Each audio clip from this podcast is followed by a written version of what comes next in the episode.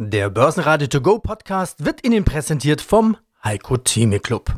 Werden Sie Mitglied im Heiko Thieme Club. heiko Bindestrich thieme Punkt de Börsenradio Network A G Marktbericht. Im Börsenradiostudio Andreas Groß gemeinsam mit Peter Heinrich, Brian Morrison und Sebastian Leben. Börse ist wie Segeln. Wenn der Wind von allen Seiten bläst, dann geht's in Summe eben nicht voran. Der DAX trat am Donnerstag auf der Stelle. Das Plus vom Vormittag bei vierzehntausendeinundfünfzig Punkten war nur eine steife, aber eben kurze Brise. Im Einzelnen gab es aber durchaus starke Bewegungen. Aixtron-Anleger zum Beispiel feiern die erste Dividende seit zehn Jahren. Bayer-Anleger dagegen verzweifeln am sündhaft teuren Monsanto-Desaster. Bitcoin eher am Scheideweg. Gesucht waren Autos und Banken. Sie hören heute Chartexperte Jochen Stanzl, Stefan Risse von ACATIS, Sebastian Bosse von B R W Finanzen zu den Jahreszahlen von zwei G Energy, Aixtron, Freenet und Alstria, die Vorstände und Unternehmenssprecher. Alle Interviews hören Sie außerdem in voller Länge auf börsenradio punkt de und in der Börsenradio-App. Ja, hallo, mein Name ist Jochen Stanzl. Ich bin bei dem C F D-Broker C M C Markets als Marktanalyst zuständig.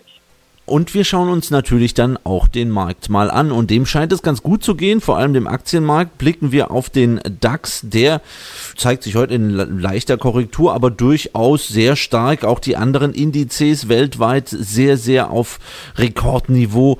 Ja, Charttechnik auf den DAX geblickt, was sagen Sie dazu? Also ein bisschen ein Gemütswandel war heute angesagt. Im DAX ist nicht unbedingt heute, sondern eigentlich so seit vorgestern. Und wir waren ja davor so in der Korrektur, sah so ein bisschen nach Trendwende aus. Die dreizehntausendachthundert Punkte Marke ist dann eine ganz wichtige gewesen. Die haben wir auf Schlusskursbasis gehalten, auch weil es diesen neuen Mut, den sich die Anleger gefasst haben, vorgestern gibt. Die haben nämlich wieder gekauft und unterstützt wurde dieses Mut fassen und äh, wurde durch den amerikanischen Notenbankchef äh, Jerome Powell, der also ein bisschen diese Inflations- und Zinsängste den Märkten versucht hat zu nehmen. Das ist eigentlich recht erfolgreich und jetzt sehen wir ein bisschen Gewinnmitnahmen, nachdem dann doch innerhalb von zwei Tagen bei vielen Aktien, gerade bei den ba- Bank- und Finanzaktien, dann doch recht hohe Kursgewinne auch gekommen sind. Also das ist so ein Stimmungswechsel von, von schlecht begonnen in die Woche und könnte ein guter Ausgang werden. Und hier noch die Schlusskurse vom Donnerstag. Der DAX verlor null Komma sieben Prozent und ging mit dreizehntausendachthundertneunundsiebzig Punkten aus dem Handel. Beim M DAX ein leichtes Minus null Komma vier Prozent, einunddreißigtausendsechshunderteinundvierzig Punkte. Der A T X in Wien nahezu unverändert dreitausendzweiundsiebzig Punkte. Größter Verlierer im DAX waren Bayer.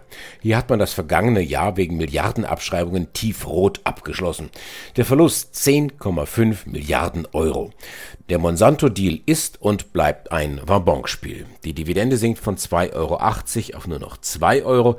Bayer-Aktien verlieren über sechs Prozent. Dass man Anleger durchaus happy machen kann mit Zahlen und vor allem mit einer Dividende, zeigt der Anlagenbauer Aixtron. Hier klettert die Aktie auf ein zehn-Jahres-Hoch. Felix Grawert hier, Vorstand bei Aixtron. Viele Branchen sind durch die Corona-Pandemie ja massiv in Probleme geraten, andere dagegen erleben einen regelrechten Boom. Ich will jetzt nicht von Corona-Gewinnern sprechen, ich glaube, wir haben alle in gewisser Weise verloren durch die Pandemie, aber es gibt Trends, die rasant beschleunigt wurden. Vor allem alles rund um Digitalisierung hat einen Boom, dafür braucht man dann eben Computerchips, Bildschirme, Sensoren, Halbleiter eben. Und genau das sind ihre Kunden. Sie gehören zu den weltweit führenden Anbietern von Depositionsanlagen für die Halbleiterindustrie. Herr Doktor Graber, dreißig Prozent plus beim Auftragseingang in Q vier, dreihunderteins Komma vier Millionen Euro, das spricht eine deutliche Sprache. Der höchste Auftragseingang in einem Quartal seit zweitausendelf. Die Branche floriert, das kann man so sagen, oder?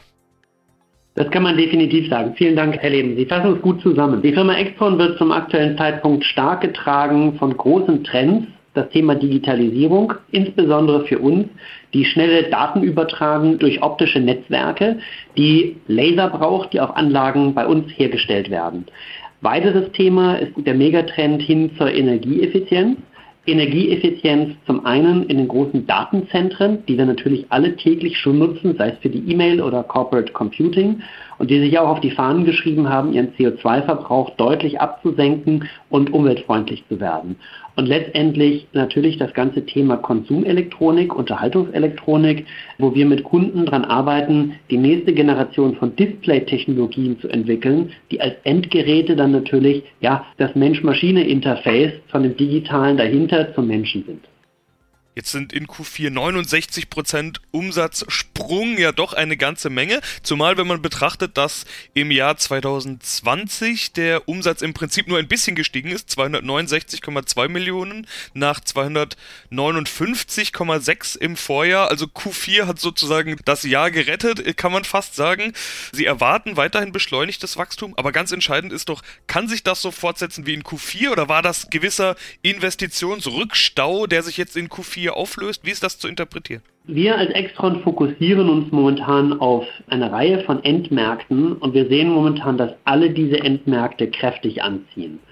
Das sind die Endmärkte im Bereich der Unterhaltungselektronik, sei es bei den Displays, sei es bei den schnellen Ladegeräten, sei es bei den Lasern für Gesichtserkennung, mit denen man das iPhone entschlüsseln kann, sei es die Endmärkte rund um den Bereich der I T-Infrastruktur für die optische Datenkommunikation oder das energieeffiziente Datencenter, als auch das große Thema Elektromobilität, den wir versorgen mit Halbleitern aus dem Bereich Silizium-Carbid, und das ermöglicht, aus einer gewissen Batterie eine höhere Fahrreichweite zu erreichen oder einfach weniger Energie bei einem Auto zu verbrauchen. Und was wir momentan sehen ist, dass zeitgleich all diese Endmärkte dabei sind anzuziehen. Wir haben eine besondere Welle jetzt im Q vier gesehen. Ich denke, die wird sich auch im Jahr zweitausendeinundzwanzig fortsetzen. So haben wir entsprechend unsere Guidance ja auch positioniert, nochmal deutlich über das Jahr zweitausendzwanzig gelegt. Das ist jetzt ein starkes Signal. Aber unabhängig von diesem starken kurzfristigen Signal erwarten wir aus diesen Endmärkten über die nächsten Jahre eine durchaus eine Verdoppelung des Marktvolumens. Mein Name ist Ralf Dibbern, bin seit über zehn Jahren bei Alstria und bekleide heute die Funktion des Head of Capital Markets and Corporate Finance bei Alstria. Wir haben heute die Jahreszahlen für das Jahr zweitausendzwanzig veröffentlicht. Wir wissen alle, dass zweitausendzwanzig durchaus ein herausforderndes Jahr war. Das ist richtig. Alstria Office, vielleicht nochmal kurz zum Zusammenfassen und Mitschreiben, kauft, besitzt und verwaltet deutsche Büro- und Gewerbeimmobilien. Und wenn ich mir die Zahlen so anschaue, Herr Dibbern, Sie sind relativ treffsicher durchs Corona-Jahr gekommen. Umsatz hundertsiebenundsiebzig Komma eins Millionen, damit nur ganz knapp unter der Prognose, die war bei hundertneunundsiebzig. Das operative Ergebnis F F O lag mit hundertacht Komma sieben, sogar leicht über der Prognose. Kann man so sagen, ja, mit einem berühmten blauen Auge davon gekommen? Ja, ich würde nicht mal sagen blaues Auge. Wenn Sie auf den Umsatz schauen, dass wir etwas niedriger rausgekommen sind, liegt in erster Linie daran, dass wir Immobilien verkauft haben im Laufe des Jahres und dadurch dann die Mieten natürlich auch weniger geworden sind, weil die Immobilien nicht mehr im Portfolio sind.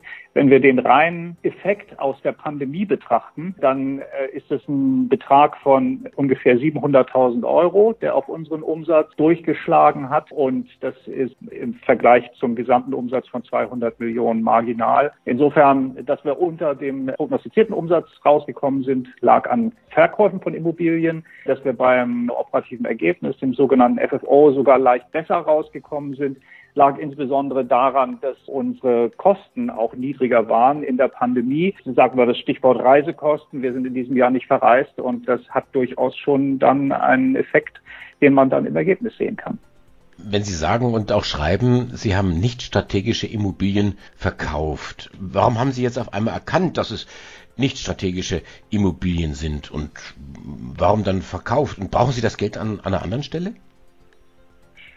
Äh, nicht strategisch heißt zunächst mal, das sind Immobilien, die nicht in unseren Kerninvestmentregionen sind. Wir konzentrieren uns ja auf die sechs großen Büromärkte in Deutschland und in fünf dieser sechs sind wir vertreten. Das ist eben Hamburg, Berlin, Düsseldorf, Stuttgart und Frankfurt. Wir haben dieses Portfolio gekauft, in der Regel im Rahmen von Portfoliotransaktionen. Wenn man Immobilien in Portfolien kauft, dann ist in der Regel ein oder zwei Immobilien in diesem Portfolio dabei, die nicht den Akquisitionskriterien entsprechen. Und die werden dann in der Regel nach der Akquisition im Laufe der Zeit wieder verkauft. Das ist jetzt genau der Fall. Also wenn Sie auf die Region gucken, wo wir verkauft haben, das ist außerhalb der Kernregion, zum Beispiel in Hannover, zum Beispiel in Filderstadt, in Recklinghausen. Das sind nicht unsere Kernstädte.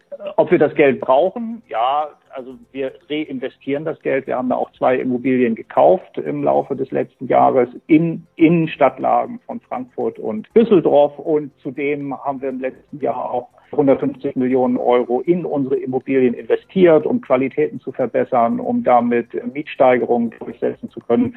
Und das Immobiliengeschäft generell ist sehr geldintensiv, wenn man so will. Und das finanzieren wir teilweise dann eben auch durch den Verkauf von nicht strategischen Immobilien. Der Lockdown dagegen verhagelt Krones das Geschäft. Der Spezialist für Abfüllanlagen rutscht mit achtzig Millionen Euro in die roten Zahlen. Die Aktie rutscht ebenfalls, acht Prozent geht es abwärts. Auch der Maschinenbauer Dürr hat geschwächelt, versöhnt aber mit einem soliden Ausblick. Diese Aktie sogar leicht im Plus. Sebastian Bosse, Vorstand der B R W Finanzen A G. Wir hatten zuletzt Anfang diesen Jahres gesprochen und dabei auf die wichtigen Marktimpulse geschaut, die quasi in den Sternen standen. Es sind nun inzwischen ein paar Wochen vergangen. Die Märkte konnten zwischenzeitlich so stark anziehen, dass man von Rekordjagd sprechen muss. Der DAX streckenweise über vierzehntausend Punkten, Dow Jones über zweiunddreißigtausend. Und dem Markt geht es in Zeiten von Corona ja so gut, dass jetzt allmählich die Sorgen vor Inflationseffekten kommen.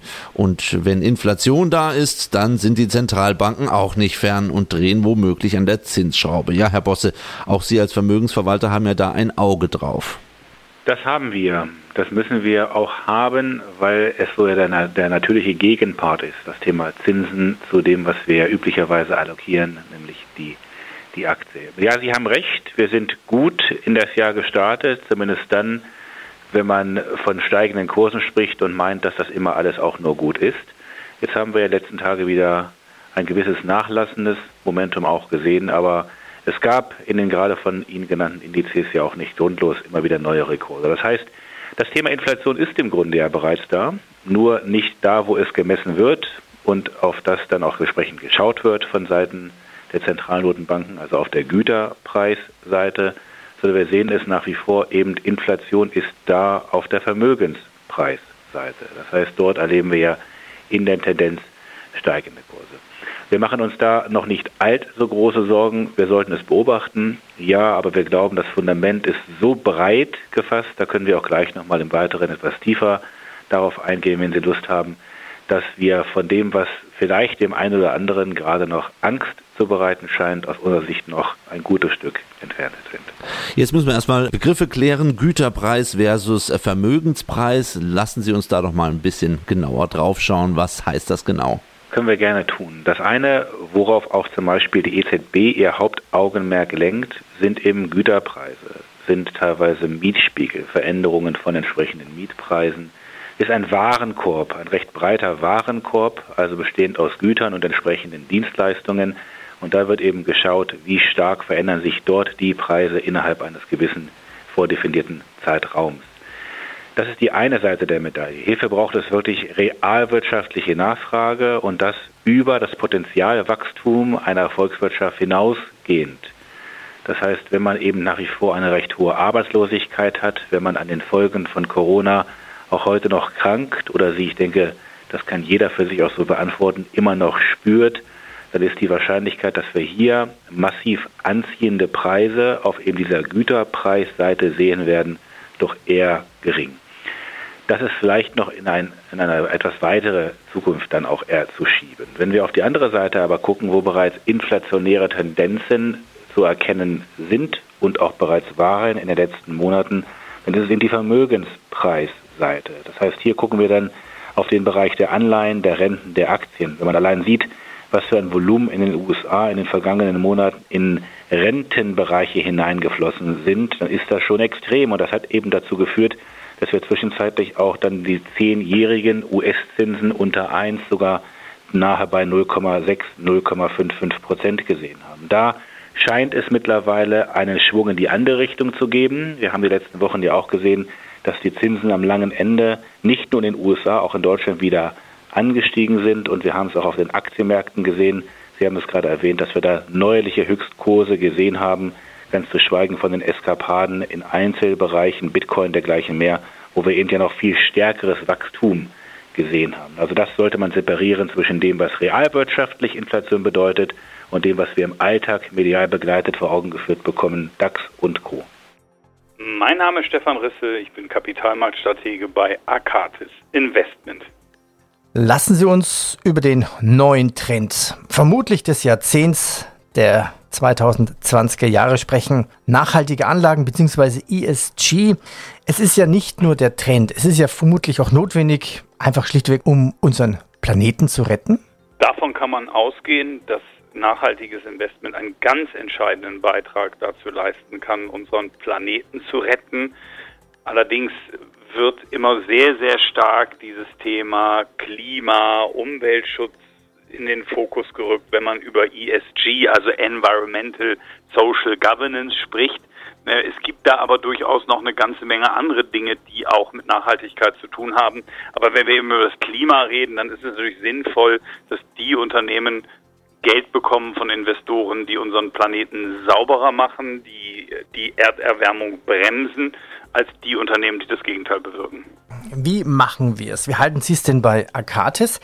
Und vielleicht macht es ja auch wirklich Sinn, mal die Anleger zu fragen. Und das haben Sie getan. Was kommt denn dabei raus? Was möchten die Anleger? Auf gar keinen Fall. Und was hätten die Anleger lieber? Das ist ganz interessant, weil wir eben vor allem an das Thema Umwelt ja so denken, wenn wir über E S G nachdenken. Das ist bei uns, wenn wir unsere Anleger fragen, eben nicht so. Das sind schon wichtige Themen, aber an erster Stelle sind doch eher so Themen gelandet wie die Wahrung von Menschenrechten, das Ausschließen von Kinder- und Zwangsarbeit. Die Bewahrung des Friedens spielte eine große Rolle. Wir haben unsere Anleger auch nicht nur gefragt danach, was wollt ihr denn eigentlich ausgeschlossen wissen? Äh, E S G ist ja mehr so Vermeidung von Dingen. Jetzt hat die UNO aber ja diese siebzehn Sustainable Development Goals, also diese siebzehn Nachhaltigkeitsziele definiert. Und wir haben unsere Portfolios einfach auch aus Rendite-Gesichtspunkten mittlerweile relativ stark auf diese Kriterien auch ausgerichtet, weil wir sagen, dahin soll die Welt entwickelt werden. Die Weltgemeinschaft hat das entschieden und Unternehmen, die in der Weise unterwegs sind, die müssten eigentlich in den nächsten Jahren Wachstum erzeugen können. Und wenn man da dann guckt, dann sind da tatsächlich auch die Umweltthemen, also sauberes Wasser und Sanitärversorgung, ähm, Sauberkeit unserer Meere, ähm, aber eben auch Klimaschutz ganz oben. Also das sind die Ziele, die wir anstreben sollten. Aber auch dann kommen eben schon so Themen wie Hunger beenden, Armut beenden, während eben andere Dinge, äh, so die Themen Alkohol, äh, Cannabis, äh, und wenn wir eben die Breite unserer Kunden nehmen, das Thema Verhütung, Abtreibung, keine Themen sind, die die Leute so groß interessieren und wo sie einen Ausschluss wünschen. Im Hamburger Hafen werden die Container knapp. So stark kommt der Güterumschlag wieder auf große Fahrt. Das merkt natürlich auch der Hamburger Hafenbetreiber, die Hala. Diese Aktie steigt auf ein zwölf-Monats-Hoch. Ja, hier ist Ingo Arnold. Ich bin C F O von der Freenet A G und freue mich jetzt auf die Fragen zu dem Abschluss, den wir heute veröffentlicht haben. Vielleicht ist genau das auch eins der Missverständnisse im Markt. Die Aktie fällt nämlich mehr als vier Prozent. Als Argument hatte ich vorhin unter anderem gelesen, der Markt sei enttäuscht von ihrem Q vier. Wo konnten Sie denn die Erwartungen nicht erfüllen, beziehungsweise warum scheint der Markt offenbar enttäuscht zu sein? Ja, also wir haben auf der einen Seite einen Effekt in unserem Working Capital. Durch den Lockdown seit sechzehnten Dezember ist uns natürlich, da mussten wir ja alle Stores schließen. Wir haben insgesamt fünfhundertfünfzig Mobilcom Debitel Shops und auch fünfzig Gravis Stores. Und in diesen Stores, gerade in den Gravis Stores, ist der Umsatz in der Weihnachtszeit halt besonders hoch. Und dieser Umsatz ist weggefallen. Warum tut uns das im Cashflow dann so weh? Weil gerade die Einnahmen, die wir von den Kunden vor Ort generieren, die sind ja unmittelbar cashwirksam und wir müssen häufig die Ware, die im Shop ist, erst im nächsten Jahr bezahlen. Das heißt, normalerweise haben wir hier einen sehr positiven Working Capital Effekt, den wir in diesem Jahr nicht haben. Deswegen fehlen uns hier zehn Millionen Euro. Die haben wir auch erklärt dem Markt, scheinbar nicht gut genug erklärt, ehrlicherweise. Aber das hat auf der einen Seite enttäuscht, weil daher hier im Cashflow etwas gefehlt hat. Auf der anderen Seite haben wir zum Jahresende nochmal unsere Risiken überprüft, auch vor dem Hintergrund des anhaltenden Lockdowns zu Beginn zwanzig einundzwanzig. Und dann haben wir gesagt, bisher ist das Zahlungsverhalten der Kunden sehr gut, aber wir wissen nicht genau, wie sich das Zahlungsverhalten in zwanzig einundzwanzig entwickeln wird, wenn gegebenenfalls dann auch Arbeitslosenraten äh, sich negativ entwickeln, was auch immer da folgen kann auf die Krise. Und deswegen haben wir hier eine Rückstellung gebildet für solche Zahlungsausfälle in Höhe von sechs Millionen Euro, die unser Ergebnis belastet hat, die entsprechend auch am Markt nicht erwartet worden war und von daher enttäuscht hat. Und das waren so, bei allem, was ich gehört habe, waren das die zwei Hauptgründe, die hier unglücklicherweise heute zu diesem Rückgang des Kurses geführt haben. Ich bin aber immer noch gute Hoffnung, dass wenn diese beiden Gründe verstanden werden, die ja außerordentlich sind, dass dann äh, auch die Aktie sich wieder auf den Weg nach oben macht. Mein Name ist Friedrich Pehle von der zwei G Energy A G. Ich bin hier im Unternehmen der Finanzvorstand, C F O, äh, zuständig für die klassischen Ressorts, einschließlich Personal und Digitalisierung und Organisation. Und wir haben ja schon einige interessante Interviews geführt in der Vergangenheit, alle nachzuhören in der Börsenradio-Mediathek. Da war vom Wasserstoffeffekt die Rede, dann vom Greta-Effekt und zuletzt vom Corona-Effekt, der letztendlich keiner war, zumindest kein negativer. Und heute sprechen wir über die vorläufigen Zahlen zwanzig zwanzig. Umsatz steigt um vier Prozent auf zweihundertsiebenundvierzig Millionen und sie rechnen mit einer E B I T-Marge zwischen sechs und sieben Prozent, also die untere Grenze so ein bisschen angehoben. Womit waren Sie denn, Herr Pehle, besonders zufrieden im Jahr zwanzig zwanzig?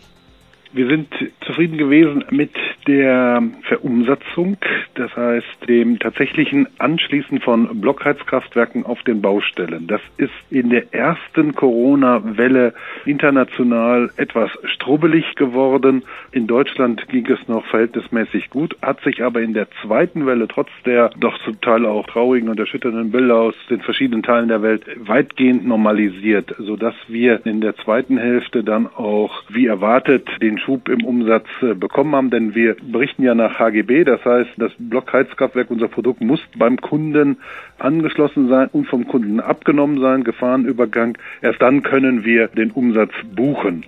Und das bedeutet für uns dann leider doch oft, dass wir auf dem allerletzten Stück in der Hand des Kunden sind, ob er das Gerät eben abnimmt, ob es angeschlossen werden kann. Und dieses letzte Stück war zumindest in der ersten Hälfte des Jahres sehr unübersichtlich und schwierig. Also das hat sich dann eingependelt, wenn ich das richtig verstehe. Wie sieht es denn auf der anderen Seite aus? Womit waren Sie weniger zufrieden, auch wenn man da nicht so gerne drüber spricht?